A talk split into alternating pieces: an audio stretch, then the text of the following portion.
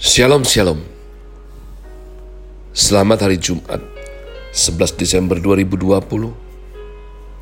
Saya pendeta Caleb Hofer Bintor dalam anugerahnya.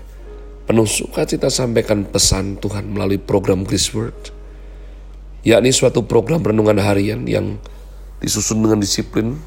Kami doakan dengan setia agar supaya kasih dan kuasa firman Tuhan itu setiap hari sungguh jamah hati kita. Menggarap pola pikir kita dan terutama mengubah kehidupan kita makin serupa kepada Kristus Yesus. Masih dalam season winter dengan tema Advancing Chris Word, hari ini saya berikan judul Good Job bagian 13. Good Job bagian ke-13. Ayub yang baik Ayub yang baik bagian ke-13. Mari kita membaca yakni firman Tuhan. Komitmen baca kitab sehingga habis yang mana sesuai agenda. Hari ini sudah sampai kitab Ayub Fatsal 13. Ayub Fatsal 13, Ayub membela perkaranya di hadapan Allah. Sesungguhnya semuanya itu telah dilihat mataku, didengar dan dipahami telingaku apa yang kamu tahu, aku juga tahu. Aku tidak kalah dengan kamu, tetapi aku, aku hendak berbicara dengan yang Maha Kuasa. Aku ingin membela perkaraku di hadapan Allah. Sebaliknya, kamulah orang yang menutupi dusta, tapi palsulah kamu sekalian. Sekiranya kamu menutup mulut, itu akan dianggap kebijaksanaan daripadamu.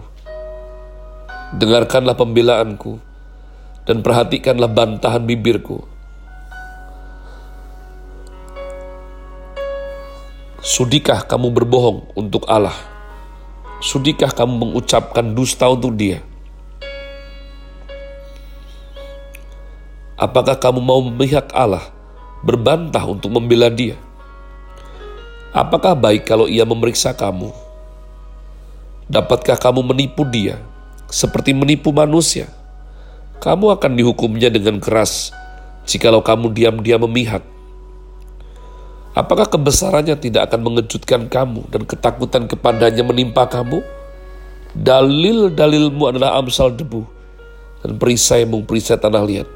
Diam. Aku hendak bicara apa pun yang akan terjadi atas diriku.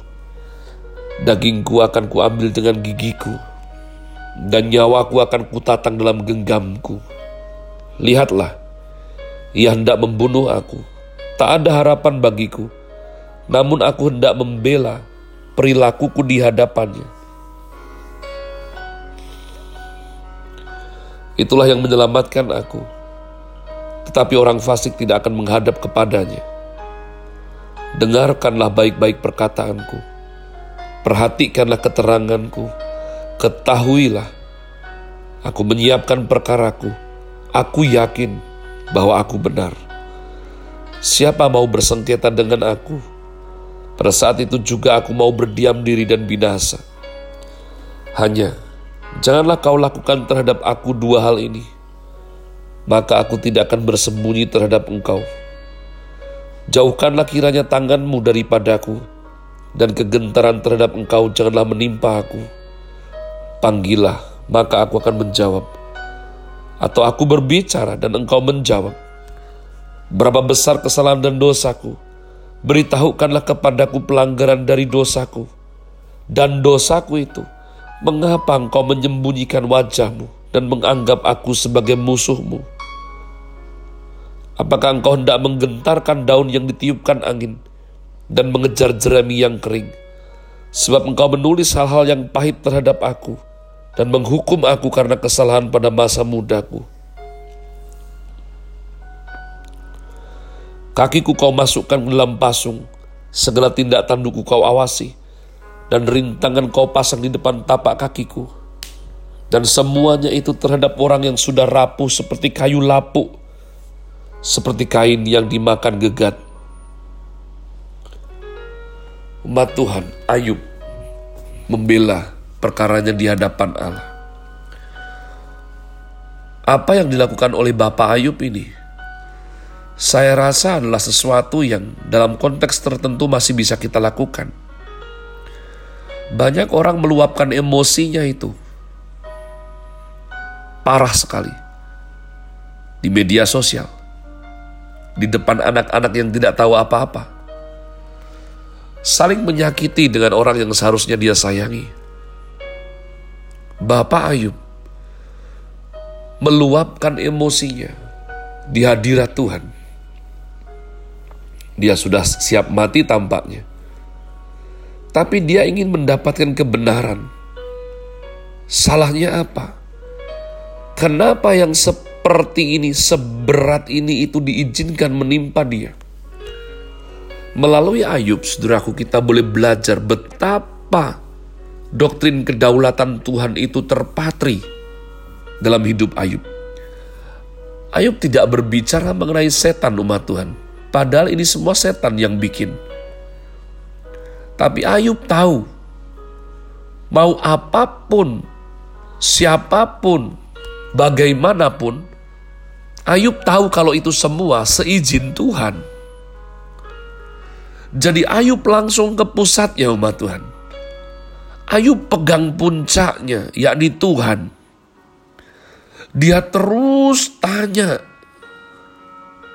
apa salahku? Dagingku akan kuambil dengan gigiku. Nyawaku kutatang dalam genggamku. Tuhan, kasih aku tunjuk. Salahku di mana? Menurut saya, sampai titik tertentu ini menyehatkan buat jiwa. Ayub tidak menyalahkan yang lain Ayub tidak terfokus kepada sahabatnya yang menjengkelkan dia sebab sahabatnya yakin Ayub pasti melakukan suatu kesalahan. Namun menarik sekali bahwa Ayub berkata bahwa apakah ini karena kesalahan di masa mudaku katanya umat Tuhan.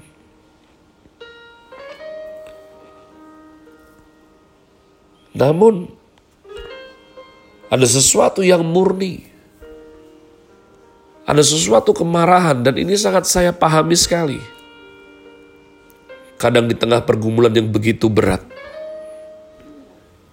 kita betul-betul tidak paham kenapa ini terjadi. Haruskah ini terjadi? Kenyataannya sudah terjadi. Apa yang harus kita lakukan? Banyak anak Tuhan, maksud saya orang Kristen yang ditipu oleh iblis, dalam skala tertentu ketika pencobaan itu datang, justru mereka menjauh dari Tuhan. Tipuan iblis membuat mereka bahkan tidak Tuhan-Tuhanan lagi. Aku sudah capek percaya Tuhan. Tapi Ayub berbeda umat Tuhan.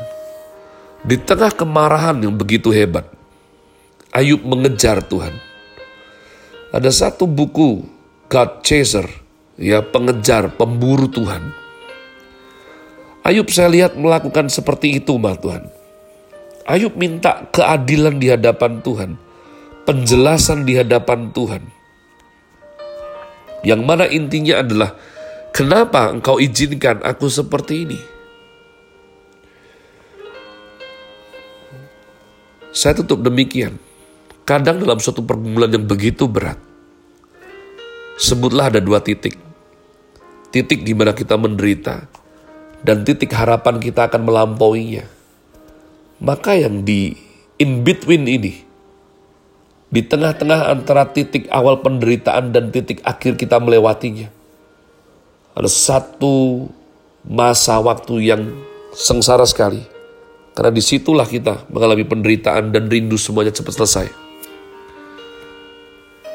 Nah umat Tuhan saya berdoa, supaya selama rentang waktu kita melakukan atau mengalami penderitaan tersebut, jangan keluar dari Tuhan. Jangan jauh dari hadiratnya. Sesakit apa pun, ya. Sesakit apa pun, sebingung apa pun, seragu apa pun, sebesar apa pun keraguanmu, jangan lepaskan Tuhan. Jangan lepaskan Tuhan, karena nanti kamu pasti mendapatkan jawaban daripada Tuhan, pemulihan daripada Tuhan, penyertaan daripada Tuhan, dan pegang ini, kemenangan daripada Tuhan. Have a nice day. Tuhan Yesus memberkati saudara sekalian. Sola. Grazie.